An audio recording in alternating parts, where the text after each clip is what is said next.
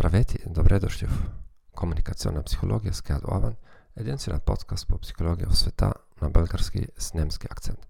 Днес ще говорим за това как да реагираме на токсични хора по време на работа.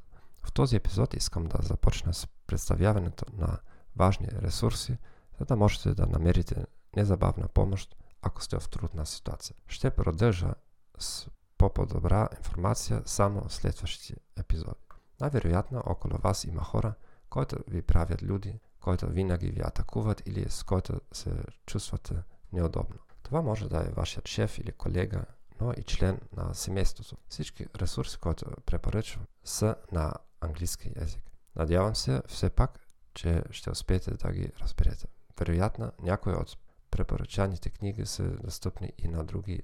Ще намерите всички заглавия на книги и връзки на веб страницата на моя подкаст. Силно препоръчвам подкаста Save Your Sanity на Roberta Shailer с повече от сто и петдесет епизода за работа с токсични хора.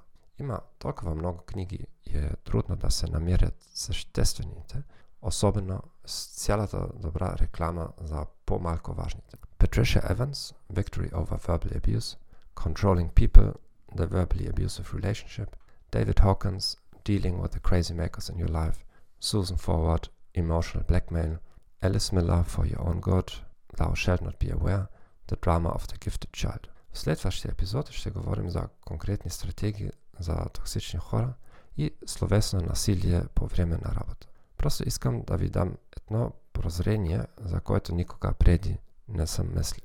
Един вид вербална злоупотреба е, когато някой ви определя. Тоест, другия човек маркира вашата личност или настроение, без да ви пита първо. Например, като поздрав, другият човек казва, че трябва да се усмихвате повече. Бъдете повесели. Другият човек се преструва, че ви познава по-добре и знае по-добре как трябва да се държите. Благодаря ви, че слушате този подкаст. Желая ви приятен ден и с Богом.